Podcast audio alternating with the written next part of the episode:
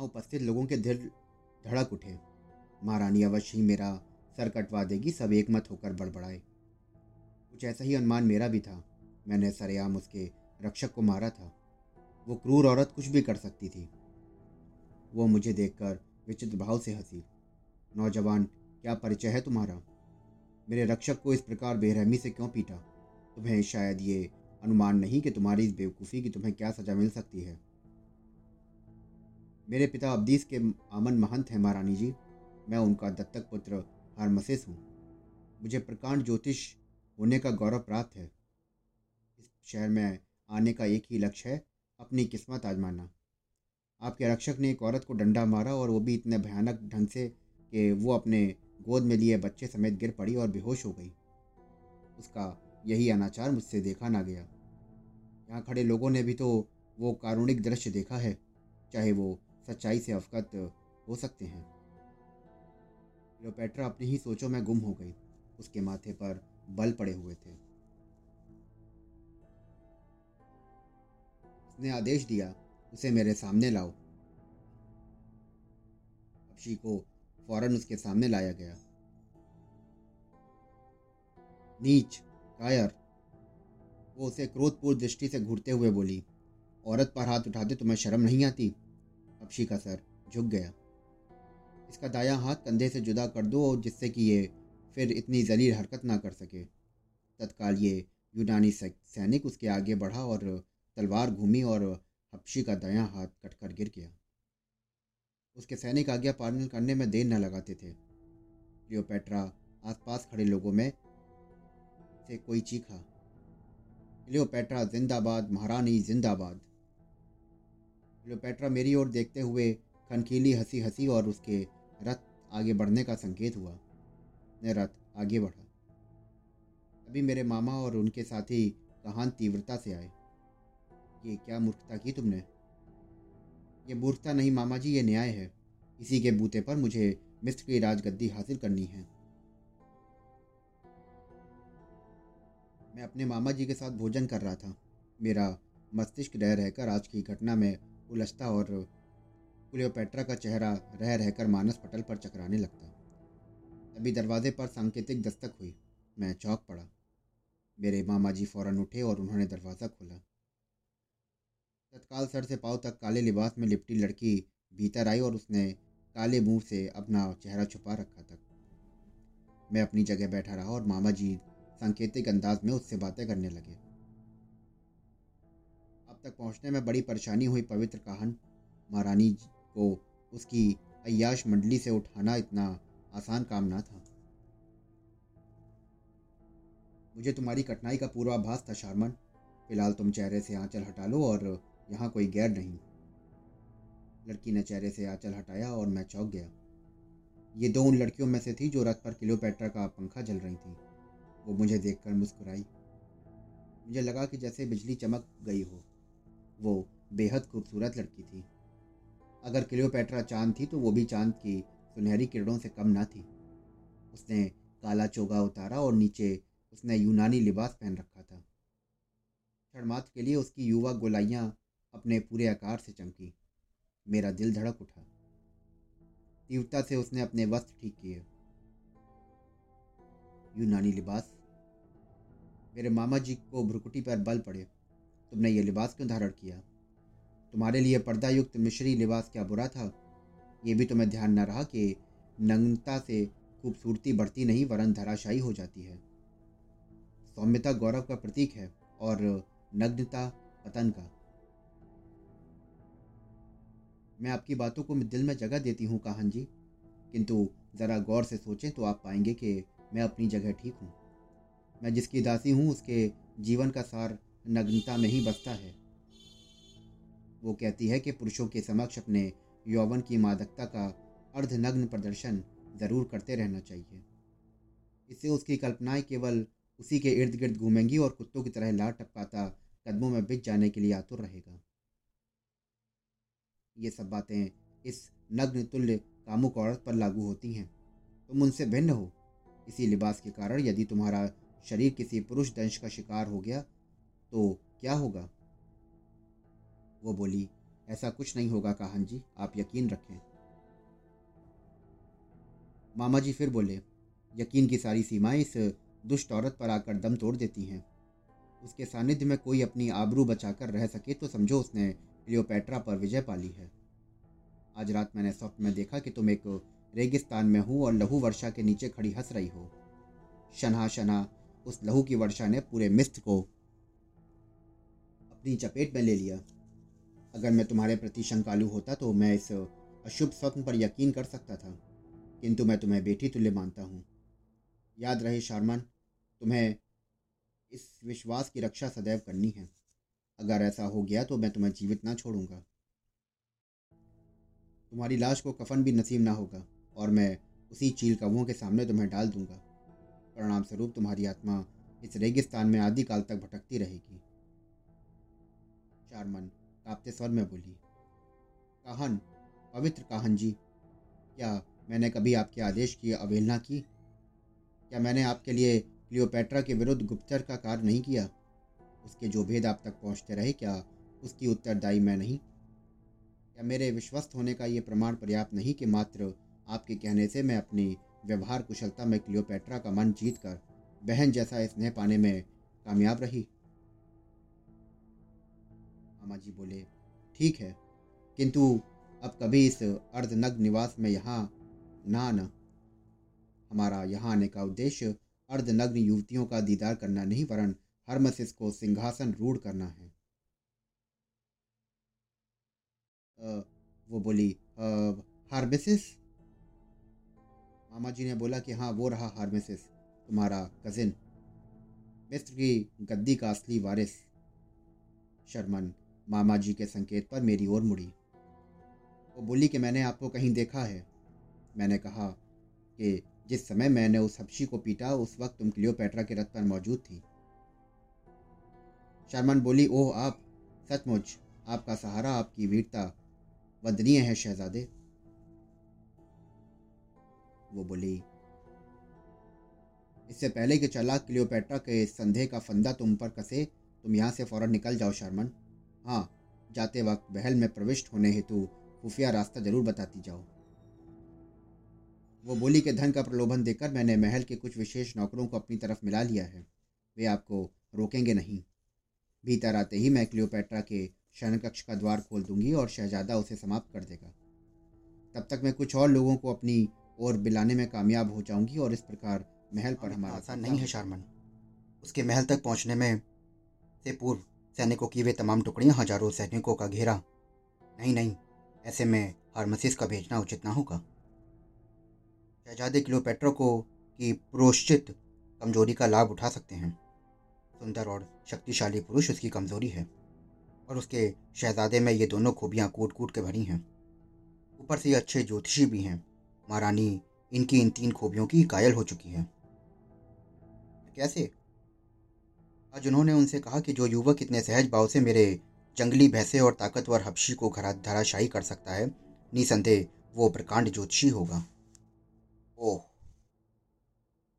सबसे बड़ी खुशी की बात है कि क्लियोपेट्रा के शाही ज्योतिष की छुट्टी हो गई है।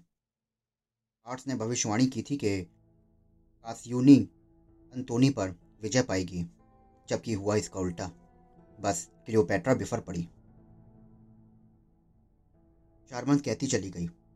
कल दोपहर को ये मुझसे मिलने वहाँ पहुँचे और मैं इनसे मिलूँगी और किलोपेट्रा तक पहुँचाऊँगी भी। ज्योतिष किलोपेट्रा की कमज़ोरी है।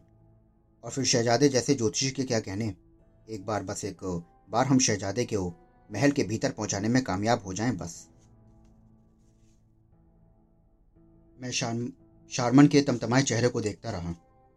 उसके प्रस्थान के बाद मामा जी बोले कि यह अजीब लड़की विश्वस्त है या नहीं समझ में नहीं आता। मेरा विचार है कि आपने उसे इतनी तगड़ी डांट पिलाकर अच्छा नहीं किया। ये मेरे शब्द थे। वो बोले कि वत्स, तुम्हें प्रत्येक लड़की से होशियार रहना है और इससे भी। ये अपने धुन की पक्की जिद्दी लड़की है। इससे संबंधित जज्बातों से दूर रहना। इन जहरीली छिपकलियों का कोई भरोसा नहीं। किंतु हमारी व्यवस्था है कि हमारे ढेर सारे काम इन्हीं से सिद्ध होते हैं। इसलिए तुम्हें इनसे इनकी परछाई से भी दूर रहना है। मैंने सहमति में सर हिलाया। चंद और हिदायतें देने के बाद मामा जी चले गए। मैं क्लियोपेट्रा और शारमन के बारे में गंभीरता से सोचता सोचता सो गया। मैं तेज कदमों से क्लियोपेट्रा के महल की ओर बढ़ रहा था। मेरे सर पर यूनानी टोपी, हाथों में ज्योतिष की पुरानी मोटी पुस्तक और शरीर पर ज्योतिषियों वाला ढीला ढाला लंबा चोगा था। अपने इस विचित्र लिबास पर एक बार मुझे हँसी आई, किंतु मैं कर भी कह सकता था? परिस्थिति और हालातों को देखते हुए ये सब ज़रूरी था। मैं द्वार पर पहुँचा, जैसा कि स्वाभाविक था, पहरेदारों ने मुझे टोका। मैंने शुष्क स्वर में कहा, मुझे शारमन से मिलना है। उन्होंने फ़ौरन मुझे शारमन तक पहुँचाया। आइए ज्योतिषी जी, शारमन और अन्य गणिकाओं की उपस्थिति को ध्यान में रखते हुए हाथ जोड़कर उठ खड़ी हुई थी। पधारिए। महारानी जी, आपकी प्रतीक्षा कर रही हैं। वे अपना भविष्य जानने के लिए उत्सुक हैं। अगर आपने उन्हें संतुष्ट किया तो ठीक, अन्यथा ईश्वर ही आपका मालिक होगा। कहने के बाद वो भीतर गई। उन्हें आकर मुझे अपने साथ ले गई। रास्ते में कई जगह मुझे रोका गया। तो शारमन ने आँखों ही आँखों में ना जाने क्या घुट्टी पिलाई कि वे फ़ौरन ही ढीले पड़ गए। स्पष्ट था कि वो शारमन से मिले हुए थे। मैं उस विशेष कक्ष में जब पहुँचा जहाँ लियोमेट्रा मात्र झीने गुलाबी लिबास में अपने मखमली गद्दे पर विराजमान थी। उसका सौंदर्य देखते एक बारगी तो मैं ठगा सा देखता ही रह गया। उसके स्निग्ध यौवन की छटा ने एक बारगी तो मुझे विस्मय विमुग्ध कर दिया। ऐसी सुंदर स्त्री की हत्या? क्या तुम पत्थर दिलो हार्मेसिस मेरे मन में प्रश्न उभरा, ईश्वर द्वारा निर्मित इस सौंदर्य की प्रतिमा को कैसे तोड़ोगे? कहाँ से लाओगे इतनी निष्ठुरता? मैं अपने ही ख्यालों में डूबा हुआ था और उसकी सीप कार, नशीली आँखें ऊपर उठी। चंद पलों तक वो मुझे घूरती रही, तत्पश्चात बोली कि मुझे आपकी ही प्रतीक्षा थी। विगत रात मैंने एक भयावह सपना देखा। मैंने देखा कि मृतक योद्धा सीज़न मेरे बेटे सीरन को पकड़कर मेरे निकट लाया है और उसे बुरी तरह से पीटने लगा। फिर वो उसे लेकर जंगल की ओर बढ़ गया। मुझे ऐसा लगता है जैसे मैं तड़प रही हूँ और मेरी वो तड़प मेरी मृत्यु में तब्दील होती जा रही है। का परिचित मेरे निकट खड़ा होकर मेरी स्थिति पर अट्ठाहस लगाने लगा। इस स्वप्न का अर्थ क्या होगा? सीजर वापस कैसे आया? मेरे बेटे को कहाँ ले गया था वो? उस अपरिचित के अट्ठाहस और फिर मेरा मरना ये सब क्या है? इसका अर्थ बताइए, तभी मुझे चैन आएगा। दुश्चिंताएँ छोड़िए महारानी। आपके पास शहजादे को लाने वाला सीजर ही था। सीजर की मृत्यु धोखे से हुई। वो किसी भी कीमत पर मरने का आकांक्षी न था। लड़के को साथ लाने का सीधा सा अर्थ है कि सीजर की आत्मा उसमें समा गई है। उसकी सारी शक्ति शहजादे में निहित है। शहजादे को जंगल की ओर ले जाना साबित करता है कि वो दो देशों का राजा बनेगा। अर्थात वो मिस्र के साथ साथ यूनान पर भी शासन करेगा। और मेरे मरने के बाद अच्छे के साथ बुरे की प्रतिछाया ऐसा प्रत्येक अच्छे सपने के साथ होता है। जिसका कोई महत्व नहीं होता। किंतु आपको सपने के परिणाम का पता ना था इसलिए घबराहट में ऐसा महसूस होना स्वाभाविक है। हम्म, तुम अच्छे दूसरे की अपेक्षा बहुत अच्छे ज्योतिषी हो। आते ही मेरे उस भाई को दूर भगा दिया जो सुबह से ही मुझे पत्ते की तरह कपा रहा था। मैं किस लायक हूँ आदरणीय महारानी जी? ये सब तो देवताओं की कृपा है। ओ शारमन से तुमने कहा था कि तुम जादूगर भी हो। जी हाँ। तो फिर दिखाओ अपना जादुई चमत्कार। देखूँ तुम में शाही जादूगर बनने की क्षमता है या नहीं? ऐसी आज्ञा? किंतु आप क्या अकेले देखेंगी? नहीं, शारमन जो है। जो पेट्रा बोली के, अगर फिर भी आपको आशंका हो कि मैं भयभीत हो जाऊँगी तो अन्य दासियों को भी। जी नहीं, यही अच्छा रहेगा। अधिक व्यक्तियों के बीच जादू अपना प्रभाव खो बैठता है। हाँ जब आपको ऐसा कुछ महसूस हो कि आपको डर लग रहा है तो आप मुझे संकेत कर दीजिएगा। ठीक है, फिर हम दोनों ही देखेंगे तुम्हारा चमत्कार। जो पेट्रा संभल कर बैठ गई। मैंने अपना त्रिशूल का निचला सिरा ज़ोर से धरती पर पटका और वो ज़मीन पर उछलने के बाद गिर गया। तत्पश्चात उठा और नाचने लगा। ऐसा उसके शीर्ष पर केचुली प्रकट हुई, जो चंद पलों बाद त्रिशूल में प्रविष्ट हो गई। उसमें से चंद क्षणों बाद सांप निकला। ओह, छोड़ो भी। ये भी कोई जादू है? इसे हम बहुत देख चुके हैं। क्षमा करें महारानी। थोड़ा धैर्य रखें, ये तो प्रारंभ है। क्लियोपेट्रा की दृष्टि पुनः त्रिशूल के शीश पर मौजूद सर पर जाकर जम गई। शारमन भी अपलक उधर ही देखने लगे। ऐसा सांप त्रिशूल के शीर्ष के से कूदा, किंतु पत्थर के फर्श से टकराते ही यूँ अनेक टुकड़ों में विभक्त हो गया, ठीक उसी प्रकार जैसे मिट्टी का बना हो। एकाएक वो टुकड़े सजीव हुए और नए सांप की आकृति धारण करके फर्श पर फिसलने लगे। क्लियोपेट्रा की आँखें फैलती चली गईं। सांपों की संख्या निरंतर बढ़ रही थी। ऐसा पूरे कमरे में सांप ही सांप नज़र आने लगे। मैंने इशारा किया कि वो सब मेरे शरीर पर आकर लिपट जाएँ। चारमन क्लियोपेट्रा के पीछे दुबकती हुई बोली उफ, मेरे देवता, मेरे ईश्वर। एरो जादूगर, हमें भी भय महसूस होने लगा है। जो क्लियोपेट्रा ने ऐसा बोला तो मैं थोड़ा सा हचकचा गया। इसका मतलब कि आपको मेरा जादू अच्छा लगा? मैं हाथ के इशारे से सांपों को लुप्त करता हुआ बोला। हाँ कोई और जादू आता है? जी, बहुत से। मैंने मुस्कुराते हुए कहा कि अब जरा कमरे में अंधेरा करवाएँ तो मैं आपको एक विचित्र कमाल दिखाऊँ। ठीक है। लियोपेट्रा ने इशारा किया और शानमन खिड़कियाँ बंद करके पर्दे गिराने लगी। अंधेरा होते ही मैं क्लियोपेट्रा के नज़दीक पहुँचा।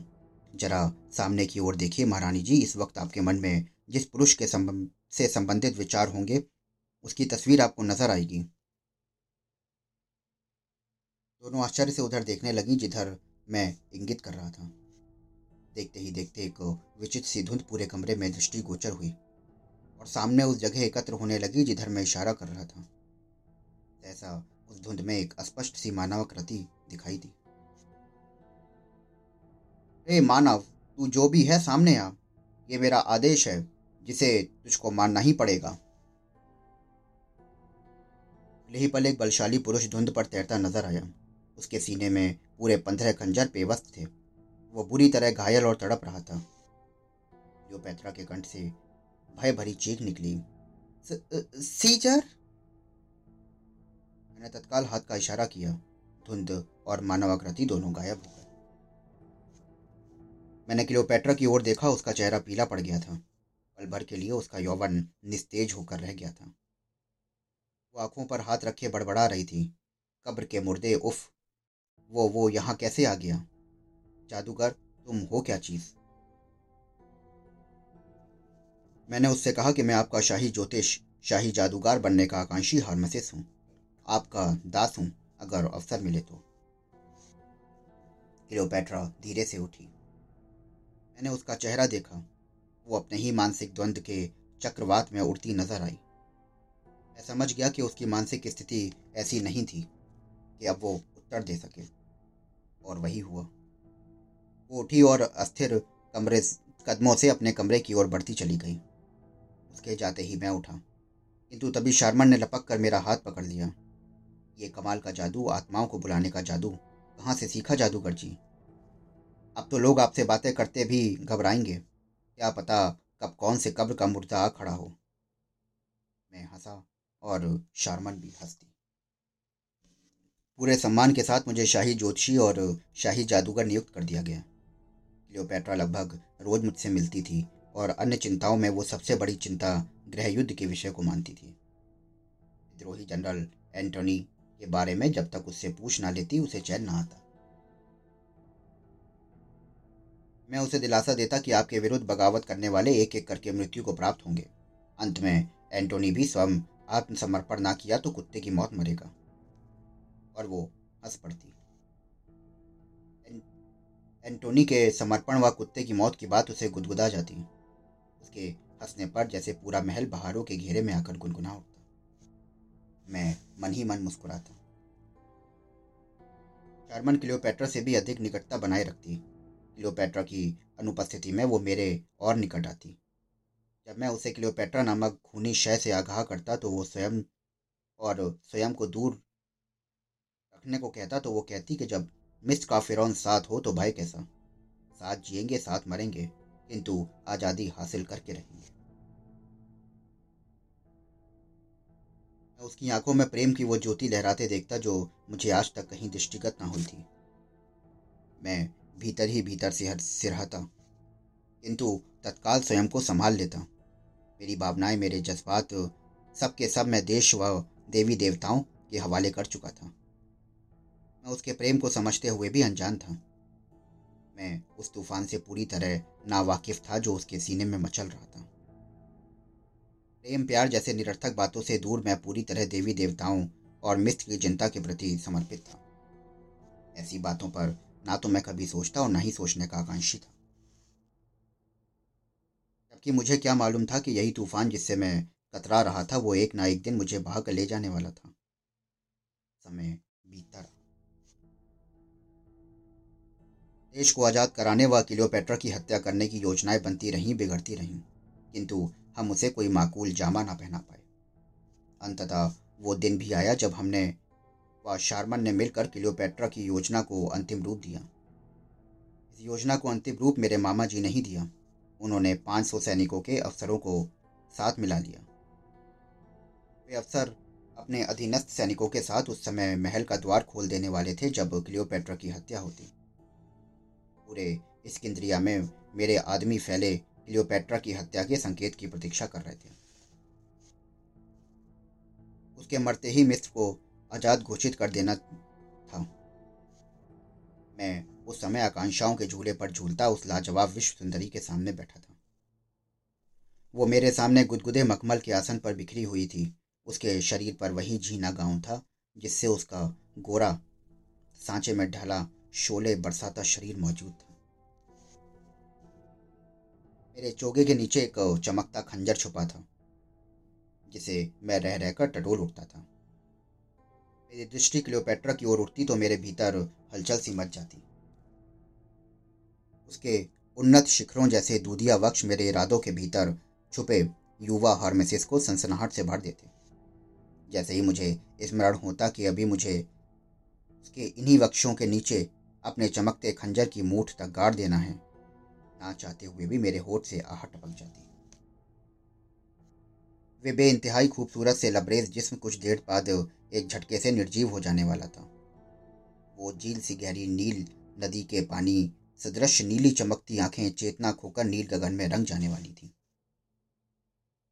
अभी जिस चेहरे पर खूबसूरती भी रश्क करती थी, वही मृत्यु की पीड़ा किसे विवश हो जाने वाला था।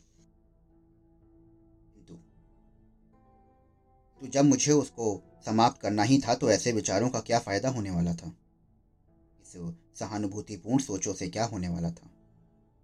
अपनी इन्हीं सोचों में इस प्रकार गुम था कि मुझे यह एहसास न हुआ कि क्लियोपेट्रा के पीछे खड़ी शारमन मुझे घूर रही है। ऐसा क्लियोपेट्रा ने मुझे पुकारा। ज्योतिषी जी! ओ, जी जी। मैं चौक गया। जी महारानी जी हुक्म कीजिए। आज सितारों की गर्दिश में तुम स्वयं फंस गए हो क्या? अथवा सुंदरता की देवी वीनस की कृपा दृष्टि पड़ गई है तुम पर? वीनस, ठहरी सुंदरता की देवी मैं ठहरा सितारों के दुनिया में गुम रहने वाला इंसान। अगर मैं सितारों की भाषा में उसे अपनी कसौटी पर कसूं तो उसका महत्व एक बलवान सितारे वाली औरत से अधिक नहीं। ओ ज्योतिषी, अहंकारी मिस्त्री, मुझे अहंकार की भाषा मत बोलो। पेट्रा तिलपलाए, किंतु दबे स्वर में बोली, स्त्री की शक्ति उसकी सुंदरता में निहित होती है, और सौंदर्य एक प्रकार से प्रकृति का ही प्रतिरूप है। इसलिए सुंदरता की देवी को साधारण करार देने की दृष्टता कर, तुम्हें प्रकृति के कोप का भाजन बनना पड़ सकता है। कहने के बाद उसने चुपती नज़रों से मुझे घूमना प्रारंभ कर दिया। मेरे शरीर में जैसे कई सारी सुइयाँ चुभने लगीं। मुझे ऐसा महसूस हुआ कि जैसे उसके यौवन की संपूर्ण तपिश आँखों के रास्ते मेरी आँखों में समाकर मेरे दिल के गहरे में उतरती जा रही थी। मैं उससे दृष्टि चुराने पर बाध्य हो गया। समय मैं उसके सामने स्वयं को अवश्य सा महसूस कर रहा था। मेरी हालत पर वो खनकीली हँसी हँसी और मैं सेहर उठा। उसकी हँसी ठीक ऐसी ही थी जैसे शाम की आरती के वक्त एक साथ कई मधुर घंटिकाएँ बजती हों। मैंने छुपी दृष्टि से शर्मन की ओर देखा। उसके जबड़े भिचे हुए थे। आँखों से चिंगारियाँ निकल रही थी। आपको कष्ट हुआ हो तो क्षमा प्रार्थी हूँ, महारानी। मेरा उद्देश्य आपको ठेस पहुंचाना नहीं था। ऐसे सितारों से परिचित होने के कारण मैं इतना पक्के तौर पर जानता हूँ कि अगर उनका सामना हमारी महारानी जी से हो तो वे भी चमक खो देंगे अपनी। तो पेट्रा बोली कि तुम्हें सौंदर्य की प्रशंसा करने का हुनर भी आता है। मैं तो तुम्हें एक रूखे सूखे मरुस्थल जैसा इंसान ही समझती थी। तू अब मालूम हुआ कि तुम प्रखर बुद्धि के भी स्वामी हो। क्लियोपेट्रा खुश हो गई थी। शारमन, मेरे सर पर रखा फूलों का हार उतारो और हारमेसिस के सर पर रख दो। शर्मन ने वैसा ही किया। वो फूलों का मुकुट उतारकर मेरे सर पर जमाती हुई दबे स्वर में बोली, मिस्र के भावी फिरौन, मेरी शुभकामना स्वीकार करो। उसके शब्द इतने धीमे थे कि केवल मैं ही सुन सका। वहाँ मौजूद लोग भी मुझे बधाइयाँ देने लगे। मूर्खों को क्या मालूम था कि जिसकी मुझे ये सम्मान दे रहे हैं, कल सुबह होते ही वो मेरे ही हाथों वार से फड़फड़ा कर दम तोड़ देगी। अपने इन्हीं ख्यालों में डूब अपने कमरे में आया तो शारमन भी वहाँ पहुँची। क्लियोपेट्रा से भी झीना लिबास उसके शरीर पर मौजूद था। काफ़ी कुछ नहीं, वरन सब कुछ उस जीने के लिबास से नज़र आ रहा था। उसके सौंदर्य की रश्मियाँ फूट कर मुझे आकर्षित करने का प्रयास कर रही थी। मैंने उसे कुरेदा के बड़ी देर लगा दी। वो दो मिनट मौन रहने के बाद बोली कि वो मुझे छोड़ने को राज़ी ही ना थी। उसके चेहरे का रंग उड़ा हुआ है और ईश्वर यानी कि विचारों में खोई हुई है वो। उसे छोड़ो और ये बताओ कि हमें यहाँ किस किस को मौत के घाट उतारना है। चारमन ने लिस्ट उसे पकड़ाई। उनका नाम इस लिस्ट में है। में एक बूढ़े विवाह का भी नाम है, जिस बेचारे की मृत्यु पर मुझे ही नहीं, आपको भी दुख होगा।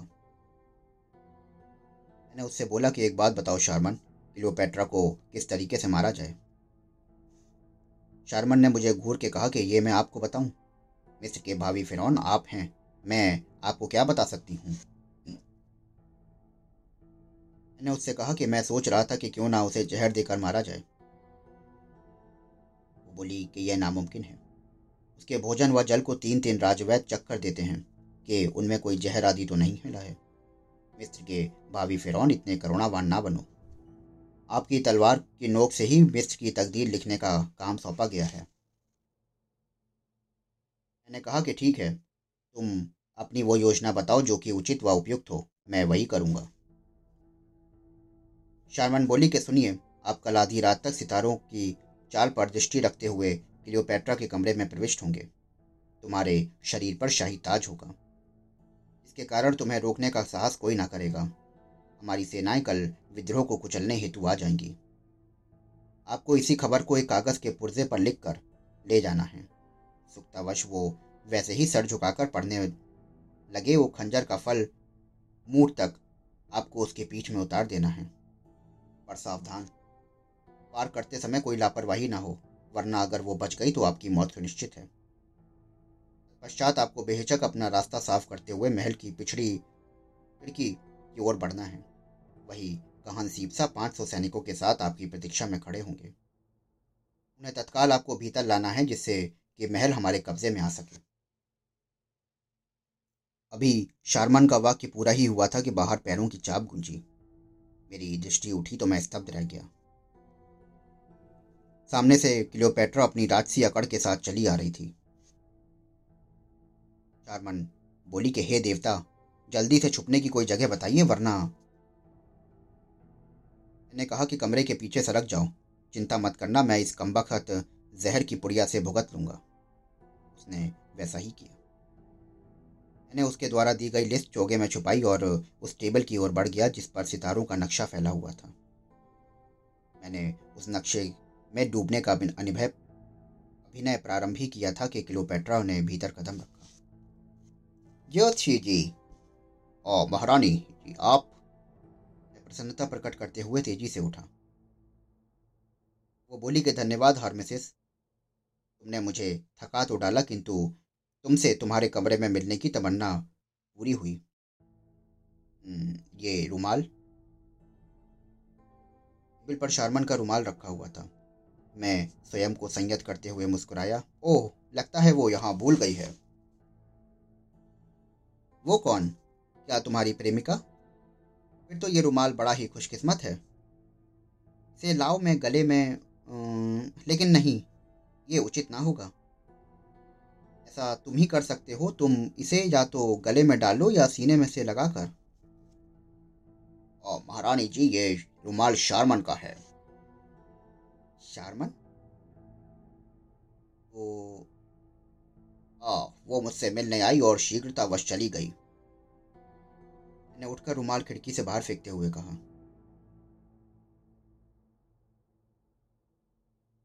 वो बोली कि क्या कह रहे हो ज्योतिषी? व्यर्थी एक सुंदरी को नाराज़ कर दिया। वो रूठ गई तो? ओ मुझे किसी के रूटने का भय नहीं है महारानी जी। फिर तो मेरा पुष्प मुकट भी तुम त्याग दोगे, है ना? संभव। वो तो महारानी द्वारा दिया गया है। ऐसा अनमोल तोहफा है जिसका टंक ना फंद ना अपने हाथों से करते हुए दिल में छुपा कर रखूँगा। के त्यागने का तो कोई प्रश्न ही नहीं उठता। तो पेट्रा बोली कि ये मेरा सौभाग्य है और मिसेस, जो तुम मेरे उपहार को इतना सम्मान देते हो। आओ इस विशाल खिड़की के निकट और मुझे इन सितारों के बारे में सारे गोड रहस्य समझाओ। इंसानी मुकद्दर को अपनी परछाई बनाने ये सितारे क्यों और कैसे घूमते हैं? क्या भेद है इनका? यूनानी कथाओं में इन टिमटिमाते कंदीलों का मानव की आत्माएँ करार किया गया है। जो ऊपर पहुंचकर सितारों का रूप धारण करके सदा सर्वदा के लिए रोशन दीपों में तब्दील हो जाती हैं। मुझे केलोपेट्रा के इस विचित्र शौक पर आश्चर्य हुआ। मैं उसे खिड़की के निकट ले गया और समझाने लगा। जब मैं चुप हुआ तो वो बोली कि रुक क्यों गए हार मिसेस बोलते रहो। बोलते समय तुम मुझे किसी चमकीले बुलंद सितारे से कम नहीं दिखाई देते। जी में आता है कि मैं तुम्हारे को ऐसे ही देखती रहूँ और तुम बोलते रहो। अच्छा छोड़ो। इन सितारों की दुनिया को तो, तो वृद्धावस्था में समय गुजारने का माध्यम है। युवावस्था में इन चीज़ों की कोई ज़रूरत नहीं है। महारानी जी सी विद्या के गुण बूते पर मैं आपको, आपके निकट मौजूद हूँ। अगर मेरे पास ये रहस्यमयी तामील लीम ना होती तो हारमसिस दूर कहीं गलियों में ठोकर खा रहा होता अथवा निराश होकर अबदीस लौट गया होता। वो फिर बोली कि इतनी कम उम्र में इतनी गहरी तालीम? आश्चर्य है मुझे। फ़िलहाल क्या उम्र होगी तुम्हारी? मैंने कहा कि छब्बीस सत्ताईस के आसपास। वो बोली, उफ कम से नायु में इतना गहरा गहरा ज्ञान। कदाचित यही ज्ञान तुम्हारी इस दमदमाती युवावस्था को सूखे मरुस्थल में बदल चुका है। मैं अचानक से चौंका। वो बोली कि इंसान की सारी स्थिति की धुरी मन में केंद्रित होती है। मन खुश्क हो जाए तो इंसान का जीवन नीरस हो जाता है। इसी विद्या ने तुम्हें शुष्क पठार बना दिया है। ने कहा कि ऐसा नहीं है आदरणीय महारानी जी। मैं दरअसल वो मेरी बात काटते हुए बोली, व्यर्थ मुझे संतुष्ट करने का प्रयास मत करो। रहा मेरा सवाल तो मैं महारानी सही मुझे वक्त ने महारानी बना दिया है, मेरे पास दौलत है, ताकत है। किंतु इसके बावजूद मैं एक नारी हूँ। संसार की सबसे खूबसूरत युवा नारी और मेरे मन की औरत भी मचलती है। मेरे अरमान भी बहकते हैं। मेरा मन भी राजनीतिक षड्यंत्रों, युद्ध की मारकाट स्वार्थ धोखे से उबर कर एकांत में किसी को पा लेने का करता है। उस समय पद प्रतिष्ठा से दूर हम केवल एक दूसरे के प्रेमातुर प्रेमी हैं। ना कोई राजा है, ना रंग, किंतु दुर्भाग्य, हम राजाओं के मुकद्दर में ये कहा, दुनिया झुकती है और जूझती है। हमें सब कुछ मिल जाता है, धन, संपन्नता, शासन, सेना, जो हमें नहीं मिल पाता तो उसे हम शक्ति के बूते पर तलवार की नोक से अपनी तकदीर में लिख लेते हैं। किंतु मन का चयन, मन की शांति हमें नसीब नहीं होती। मैं आश्चर्य से उसकी तरफ़ देख रहा था। वो अत्याधिक संवेदनशील हो गई थी। ये भी भूल गई थी कि वो मिस्र की महारानी है। मैं अपने सामने उस पत्थर के को मोम की तरह पिघलते देख रहा था, जिसकी कठोरता की कस्में पूरी दुनिया खाती थी। मैं तुम्हारा आश्चर्य समझती हूँ हर मिसेस तुम सोच रहे होगे कि मेरे जैसा, मेरे जैसी पत्थर दिल महारानी को आज क्या हो गया? वो महारानी जिसने अपने पति बैतमुलिस व बहन अरीना तक को ज़िंदा ना छोड़ा? नहीं हार मिसेस, ये सच्चाई नहीं है। इन धोखेबाजों ने मेरे विरुद्ध इतना गहरा षड्यंत्र रचा कि मेरे दिल में सदा सदा के लिए ना सूखने वाला नासूर बन गया। दुष्टों ने पहले मेरे लिए ना सूखने वाला नासूर बनाकर मुझे बेहद परेशान किया। पहले मेरे सीजर को मारा। उसका कसूर इतना था कि मैंने उससे प्यार किया था। ल्यूमस बीमारी से मरा तो इन्होंने अफवाह उड़ाई कि उसे मैंने मारा है। अपनी बात सच साबित करने के लिए इन मिस्त्रियों ने असीना की, यानी कि मेरी प्यारी बहन की हत्या कर दी। मिस्र की भोली मूर्ख जनता ने यही सोचना भी गवारा ना किया कि एक बहन जो अपने भाई बहन के लिए सीजर जैसे पत्थर दिल इंसान के दिल में प्रेम की सरिता बहा सकती है। उस पर अपना सर्वस्व निछावर करती है तो वो उसकी हत्या क्यों करेगी? षड्यंत्रकारी कारी चापलूस लोगों के बीच में ऐसे रहती हूँ जैसे पूरे बत्तीस दांतों के घेरे में जीवा रहती है। के दिलों में पाप व स्वार्थ आकंठ तक भरा हुआ है। बड़े लोगों को देखकर कभी मत सोचना हार्मेसिस कि ये संसार के महानतम संतुष्ट व खुश लोग हैं। नहीं ये सबसे निरी हैं और सबसे कायर हैं।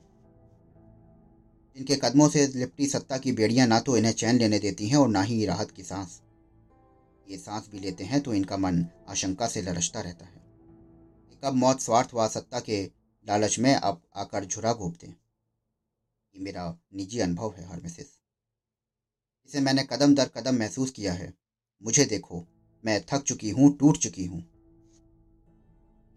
इस प्रकार मेरे एक बूढ़े की लाठी टूट जाए। षडयंत्रकारियों ने मुझे थका डाला है। मुझे सहारे की ज़रूरत है। एक टूटी हुई लाठी को और चाहिए भी क्या? मैंने जब भी तुम्हारी ओर देखा, मुझे तुम्हारी आँखों में निष्कपटता ही नज़र आई। बहुत गहरे तक निष्कपटता का वेग गहरे सागर देवताओं की आँखों में नज़र आता है। मैं तुम्हारा सानिध्य चाहती हूँ। तुम्हें स्वयं से जुदा नहीं करना चाहती। बोलो, जवाब दो हर मिसेस मेरे मन में भूचाल सा उठ खड़ा हुआ। वो औरत जो सुबह मेरे हाथों कत्ल होने वाली थी, मेरे सामने भिक्षा पात्र लिए प्रेम की भिक्षा मांग रही थी। मैं स्तब्ध सा खड़ा था। वो बोली के सीधे मेरे शयन कक्ष में चले आना हॉर मिसेस वहीं बैठकर हम ढेर सारी बातें करेंगे। मैं प्रतीक्षा करूँगी। वो मेरी मनोस्थिति का अनुमान लगा चुकी थी। मैं खामोश खड़ा रहा। वो चली गई। मैं अपने अंतर मन के तूफ़ान से घिरा पत्थर के बुत, का बद बना खड़ा हुआ था। मुझे ये भी एहसास ना हो सका कि शारमन कब भीतर आ गई। कुछ देर बाद उसने, उससे सहन नहीं हुआ तो उसने क्रोध से पूछा, रुमाल कहाँ है? मैं चौंक कर पीछे मुड़ा। शारमन की आँखें ईर्षा से खिंचकर लाल हो उठी थीं। स्पष्ट था कि उसने हमारी सारी बातें सुन ली थीं। उसकी ईर्षा स्वाभाविक थी। फिर बोली कि मेरा रुमाल अभी यहीं था। कहाँ गुम हो गया वो? वो लगभग चिल्लाते हुए ये बात पूछ रही थी। मैंने उससे कहा कि आहिस्ता बोलो। वो रुमाल क्लियोपैट्रा ने देख लिया था। वो तुम्हारे प्रति संदिग्ध ना हो उठे। इसलिए मैंने सच्चाई बयान कर देने में ही अपनी भलाई समझी। तत्पश्चात मैंने वो रुमाल बाहर फेंक देना ही उचित समझा। वो फिर बोली कि उसे तो फेंकना ही था तो फेंक दिया। ये पुष्प मुकुट तुम्हारी खोपड़ी पर क्यों है? वो सीधे तुम संबोधित करते हुए बोली, इसे क्यों ना फेंका? पेट्रा जैसी विश्व सुंदरी महारानी का उपहार जो ठहरा, फ़िलहाल जानो तुम्हारा क्या काम है। मैंने उससे पूछा कि तुम्हें क्या हो गया है शर्मन? होश में आओ। फिर बोली कि मैं होश में हूँ हर किंतु तुम होश में नहीं हो। इस खूबसूरत नागिन की कुंडली में तुम पूरी तरह कस चुके हो। अभी वो तुम्हें दुलार रही है और वो वक्त दूर नहीं कि जब उसके दंश का जहर तुम्हारी रगों में फैल जाएगा। तुम फड़फड़ाओगे, किंतु तुम्हें सीजर व बैतमुलस की तरह पानी भी नसीब ना होगा। ये स्पष्ट बात मैं तुम्हें इसलिए बता रही हूँ जिससे कि तुम बेहोशी की नींद को तोड़ सको। जिस सर्प के काटने का इलाज इंसान को ना मालूम हो, उससे उसे खिलवाड़ नहीं करना चाहिए। शयन कक्ष का आमंत्रण तुम्हें मिल चुका है। आज की रात्रि को तुम उम्र भर ना भूलोगे। जाओ, पतन की वो खाई तुम्हारी प्रतीक्षा कर रही होगी। आज जो ठोकर तुम खाने वाले हो, उससे आजीवन ना उभर सकोगे। शारमन के शब्द रूपी विषैले तीरों को झेलता रहा। मैं उसके क्रोध उसकी देश भावना को स्पष्ट समझ रहा था। वो फिर बोली के जवाब दो हार मिसेस और याद करो कि तुम यहाँ क्यों आए हो। तुम्हारे यहाँ आने का उद्देश्य उस सर्प सुंदरी से प्यार करना नहीं, वरन उसे उसके हर्ष अर्थात मौत की खाई तक पहुंचाना है। जो कुछ उसने कहा, मैंने कोई उत्तर ना दिया। लगातार बोलती जा रही थी। अगर तुम ये सोच रहे हो कि मैं द्वेष भावना से बोल रही हूँ तो तुम्हारी भूल है। वो जहरीली नागिन तुम्हें अपनी कुंडली में पूरी तरह ले लेने के लिए आमंत्रित कर दी, करके गई है। वरना सोचो, इतनी रात गए तुम्हें अपने शयन कक्ष में बुलाने और चाँद सितारों की तिकड़ा में भिड़ाने का क्या औचित्य था? उसे हर समय उसके लिए उपलब्ध हो। फिर अचानक इस समय वो वो भी एक भावनात्मक संभाषण के पश्चात, जब दो युवा स्त्री पुरुष तन्हाई में मिलते हैं तो क्या होता है? तुम परिणाम से इतने अनजान तो नहीं हो। मैंने अपनी चुप्पी तोड़ते हुए बोला, अपनी देश भावना को यूँ जहरीला जामा पहनाने का प्रयास मत करो, शारमन। हमारी औचित्यपूर्ण बातों का सबब मैं बखूबी समझता हूँ। वो रो पड़ी। उसने रोते हुए कई व्यंग बाण चलाए। मैं तिलमिला उठा और मैंने कहा कि रोना धोना बंद करो, मुझे इससे सख्त नफरत है। बोली, इस चिड़ का कारण तुम स्वयं हो, मैं नहीं। मैंने कहा कि, अगर मैं पूछूँ कि तुम इस प्रकार, किस अधिकार से डांट रही हो तो तुम्हारा क्या जवाब होगा? कमरे में एक चुप्पी छा गई। वो बोली कि, यही कि तुम्हारी अंधी आँखें उस सच्चाई को नहीं देख पा रही हैं, जो इस वक्त तुम्हारे इर्द गिर्द घट रही है। रही बात अधिकार की तो सुनो मैं तुम्हें गहराई से चाहती हूँ, प्रेम करती हूँ तुमसे। मेरी रगों में भी शाही खून है। जिस प्रकार हम आज आज़ादी की लड़ाई में कंधे से कंधा मिलाकर चल रहे हैं, उसी प्रकार तुम्हारे फिरौन बनने के बाद भी चलते रहेंगे। तुम मिस्र के राजा बनोगे तो मैं तुम्हारी महारानी बनूँगी। तुम चाहो तो आज ही मुझे अपनी पत्नी बनाकर अपनी छाप मेरे पे छोड़ सकते हो। मैं अवाक रह गया। वो बोली कि किंतु याद रखना, अगर मुझे पूरा अधिकार ना मिला तो तुम वो भी ना पा सकोगे जिसके लिए तुम यूँ अपने हाथों में अपना गला घोटने पर हमादा हो। औरत सब कुछ सह सकती है। किंतु अपने प्रेम के अधिकार क्षेत्र में किसी को पाँव नहीं रखने दे सकती। मेरी गणना उन औरतों में मत करना जो ठोकर खाकर एक कोने में बैठकर भाग्य का रोना रोते हुए आँसू बहाती हैं। मेरे प्रेम में एक आधिपत्य की लड़ाई में जो भी बाधा बनेगा मैं उसे परास्त करूँगी। और चाहे उसके लिए मुझे कोई भी कीमत चुकानी पड़े। मैंने पूछा कि यह अचानक तुम्हें क्या हो गया है, शर्मन? बोली कि अच्छा बुरा, जो कुछ हुआ, उसकी पूरी ज़िम्मेदारी तुम पर, केवल तुम पर आयत होती है। जब मुझे कोई उत्तर ना सूझा तो मैं हंसने लगा। वो फिर लगभग चिल्लाते हुए बोली, एक औरत के पवित्र प्यार का उपहास उड़ाकर तुम बहुत बड़ी भूल कर रहे हो हर मिसेस ये सौदा तुम्हें इतना महँगा पड़ेगा कि आजीवन तुम शांति की तलाश में भटकोगे। किंतु ये तुम्हें नसीब ना होगी। मैंने कहा कि मैं ईशा में जलने का कारण तुम्हारे अविवेकी हो चले मस्तिष्क पर हंस रहा हूँ। भूल गई हो कि हमने पवित्र देव देवताओं के समक्ष पवित्र रहने की सौगंध खाई है।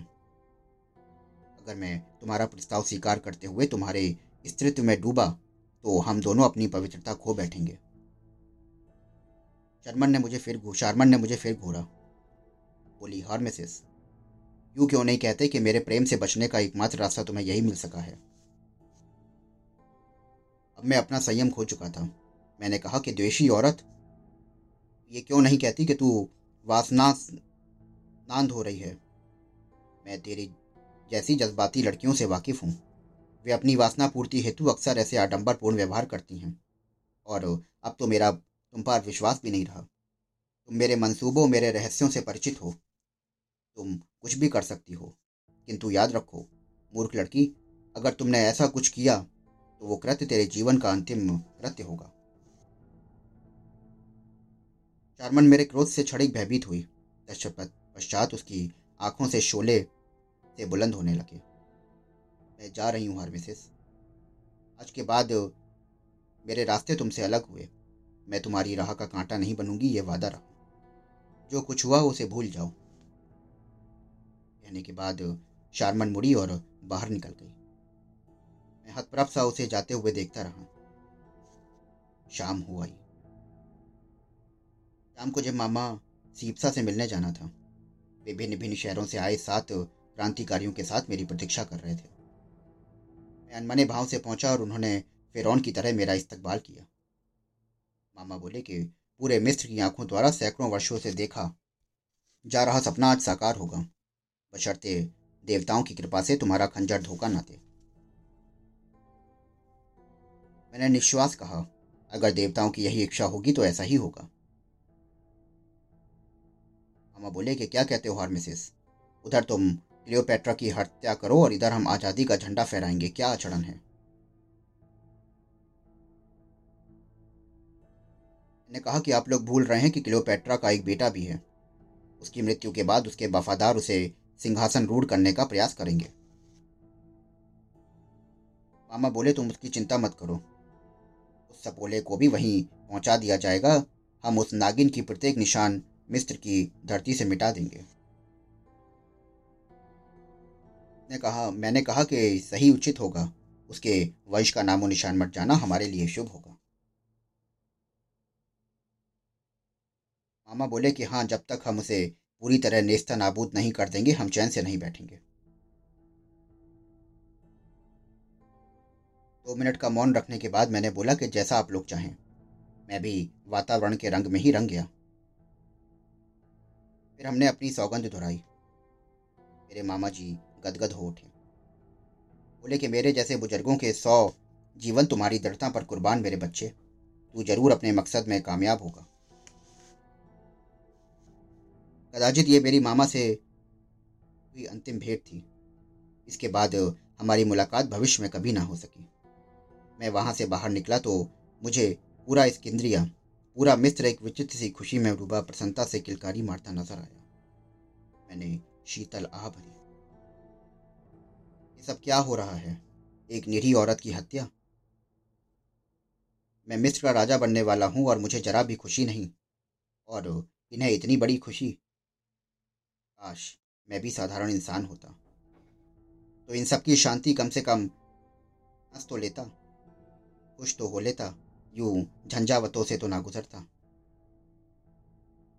अपनी सोच में डूबा चला जा रहा था कि मेरे निकट एक आह उभरी। डॉक्टर मुड़ा तो आश्चर्य से भर उठा। मेरे सामने आतो भी खड़ी थी।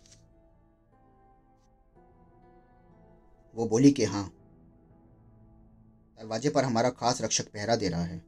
शेष रक्षकों को हमारी अपेक्षा अनुसार मज़े की नींद सोना पड़ रहा है। हमारे अनगिनत साथी छुपे हमारे संकेत की प्रतीक्षा कर रहे हैं।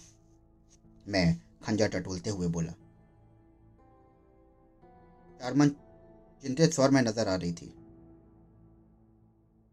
और मिसेस, तनाव के दौर से मत गुजरो। मस्तिष्क पर अधिक दबाव डालना उचित नहीं।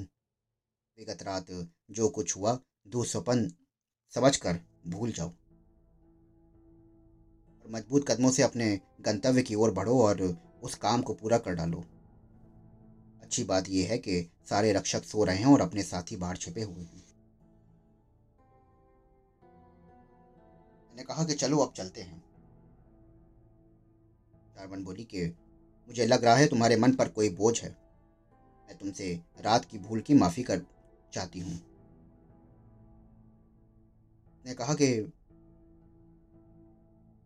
वो रात के लिए अपने आप को बहुत बड़ा दोषी समझ रही है। मैंने चलते हुए उससे कहा कि तुम जो कुछ भी कह रही हो वो सच है, मगर ये भी सच है कि ये खंजर किसी का खून करेगा।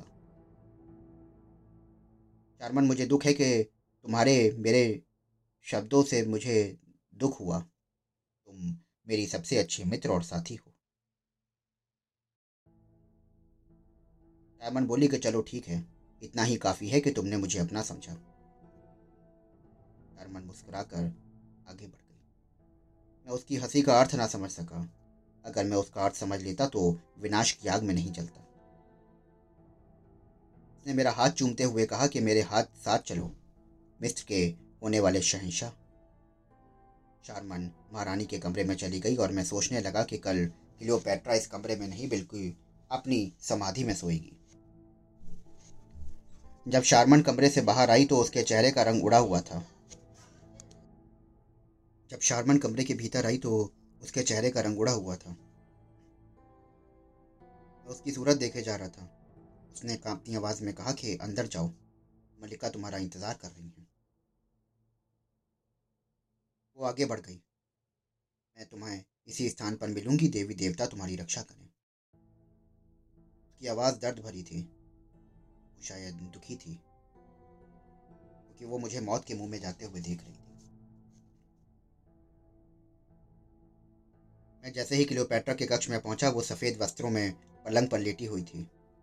उसके पास संगमरमर की मेज पर शराब की सुराही रखी हुई थी। मेरे दिल की धड़कन तेज थी। मेरे सामने संसार की सबसे सुंदर और हसीन औरत लेटी हुई थी। उसके होठ हिल रहे थे। उसकी पलकों के साए उसके गालों पर दिखाई पड़ रहे थे। मैंने उसे प्रणाम किया। उसने मेरी ओर देखा भी नहीं और बल्कि अपने आपको मखमली तकिए पर गिरा लिया, जिससे उसके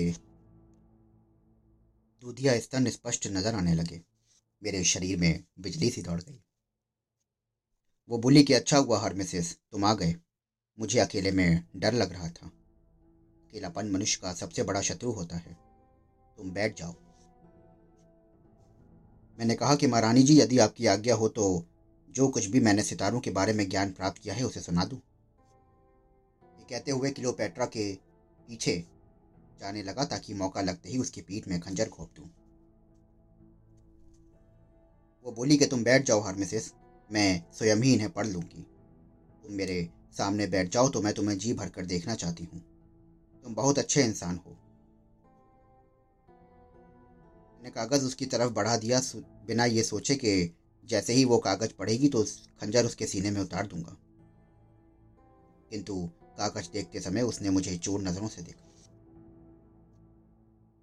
वो बोली कि, क्या बात है हार मिसेस तुम कुशल से तो हो। तुम्हारा हाथ चोगे के अंदर दिल पर क्यों रखा है? कहीं ऐसा तो नहीं कि हमारे राज ज्योतिष के दिल में दर्द हुआ हो? मैंने कहा कि महारानी जी, आपका कहना ठीक है। मेरा दिल बुरी तरह धड़क रहा था। मन में सोचा था कि क्या मैं उस लक्ष्य पर पहुँच जाऊँगा। वो बोली कि हार्मेसिस तुम शकुन तो अच्छे निकाल लेते हो। ठीक है, हमारे जहाज़ कल ही जाएँगे और सितारे चाहे जो कहें। मैंने कहा कि महारानी जी, मैंने जो कुछ भी समझा, वो आपको बता दिया। मैं तुम्हें दोष नहीं दे रही। हमारी भविष्यवाणी काफ़ी अच्छी है। तुम मेरे अच्छे मित्र हो और इसमें कोई संदेह नहीं कि तुम मेरे विषय में अच्छा ही सोचोगे। आओ, कुछ मनोरंजन की बात करें। जानते हो कि मैं अच्छा नाच भी लेती हूँ। मुझे तुम्हारे सामने शर्म आती है। परंतु आज मैं ज़रूर नाचूँगी और एक गीत भी सुनाऊँगी। उसके गीत की आवाज़ मेरे कानों में गूंज रही थी। उसकी मिठास ने मुझ पर जादू सा असर कर दिया था। ऐसा लग रहा था कि जैसे मैं और वो तारों में जा उड़ रहे हूँ। पेट्रा ने सितार नीचे रखकर अपने दोनों हाथ मेरी तरफ़ बढ़ा दिए। मैं उसके चेहरे की ओर झुका तो मुझे याद आया कि मैंने तो उस औरत का खून करना है। वो बोली कि, हारमसिस, क्या बात है? तुम्हें मेरा गाना पसंद आया? मैंने कहा कि, नहीं, ये बात नहीं। आपके गीत को सुनकर तो देवता भी झूम उठेंगे। मैं तो एक साधारण इंसान हूँ। बोली कि हारमसिस तुम्हारा दिल इतना ठंडा क्यों है? मैंने सोचा कि तपती आग तो ठंडे लोहे को भी गर्म कर देती है। परंतु मुझे ये क्या हो रहा है? जिसका मुझे खून करना है, वो अपने रूप के जाल में मुझे जकड़ती जा रही है। वो बोली कि हारमसिस लगता है, तुम्हारी तबीयत ठीक नहीं है। उसने मेरा हाथ पकड़ा और अपनी उभरी हुई छातियों पर रख लिया। उसे दबाती हुई बोली कि मुझे जरा सा प्यार करो, तुम्हारे सब दुख दूर हो जाएँगे। मैं किसी छोटे वंश की नहीं हूँ, और तुम भी ऊँचे वंश के हो। तुम्हारी रगों में शाही खून दौड़ रहा है, वो मेरी तरफ़ देखते हुए बोली। देखो हरमसिस, तुम मेरे इस नग्न सीने को देखो और मेरे स्तन पर जो पत्ते का निशान बना है, वो उस देवता अर्जीज की निशानी है इसकी तुम पूजा करते हो। छूकर देखो, मेरे स्तन हाथ लगाकर देखो, तुम शर्मा क्यों रहे हो? मिसेस, तुम मुझसे दूर क्यों भाग रहे हो? अरे, औरत की एक झलक पाने के लिए लोग जान तक गंवा देते हैं। फिर तुम्हारे सामने तो दुनिया की सबसे हसीन औरत क्लियोपेट्रा है। तुमने कभी प्रेम नहीं किया? इतना कहते ही वो मेरे पास आ गई। उसने अपनी बाहें मेरे गले में डाल दी। उसके सांसों की गर्मी मेरे गालों पर बिखर गई। वो मुझसे लिपटती चली गई। फिर उसके सुर्ख गुलाबी होठ मेरे होठों को चूम रहे थे। ये चुंबन जो ना भूलने वाला था, मेरे विनाश का चिन्ह था। चुंबन ने मुझे दुनिया से दूर कर दिया। अपने देश की आज़ादी, अपनी देवी माँ और अपने कसम को भूल गया था मैं। केवल इतना याद रहा कि क्लियोपेट्रा मेरी गोदी में लेटी हुई है। उसने मुझे अपने सीने से लगाकर बाहों में भर लिया। और अपने हाथ से खंजर मेरे चोगे से निकाल लिया और बेतहाशा हंसने लगी। वो बोली कि आज मैंने मिस्र को जीत लिया। ये देवताओं, मैं जीत गई हूँ। मैंने कितनी बड़ी बाजी जीती है, कितना बड़ा षड्यंत्र नमक हराम के साथी। बाहर तुम्हारा इंतज़ार कर रहे हैं, परंतु मैं जीत गई। मैं हमेशा हारी हुई बाजी जीतती हूँ। अब ये द्वार नहीं खुलेगा। अरे मूर्ख इंसान, क्या तुम बेहोश थे? तुमने ये खंजर मेरे सीने में क्यों नहीं घोपा? कहो, मैं तुम्हारे खंजर को ही तुम्हारे सीने में उतार दूँ। मैंने अपना हाथ उठाकर सीने की ओर करके कहा कि मैं चाहता हूँ मौत। तुम अब ऐसा ही करो, अब मैं जीकर भी क्या करूँगा? उसी समय क्लियोपेट्रा ने मेरे सीने पर अपना पैर रख दिया और खंजर वाला हाथ उठाया। खंजर की नोक मेरे सीने पर चुभ रही थी। मेरा अंतिम समय निकट आ गया था और वो एकदम से चिल्लाई, जाओ, मैं तुम्हारी जान छोड़ती हूँ। अरे, दुर्भाग्यशाली होने वाले शहनशाह देख, एक स्त्री ने तेरी सारी आशाओं को चूर चूर कर दिया और अब तुम मेरे गुलाम बनकर ज़िंदा रहोगे। इसके बाद क्या हुआ मुझे नहीं मालूम। मैं बेहोश हो चुका था। केवल क्लियोपेट्रा के हंसने की आवाज़ मेरे कानों में सुनाई दे रही दोस्तों, अभी आप सुन रहे थे पानी लियो पेट्रा का आठवां भाग। मिलता हूँ आपसे अगले भाग में। कहानी को आगे बढ़ाते हुए।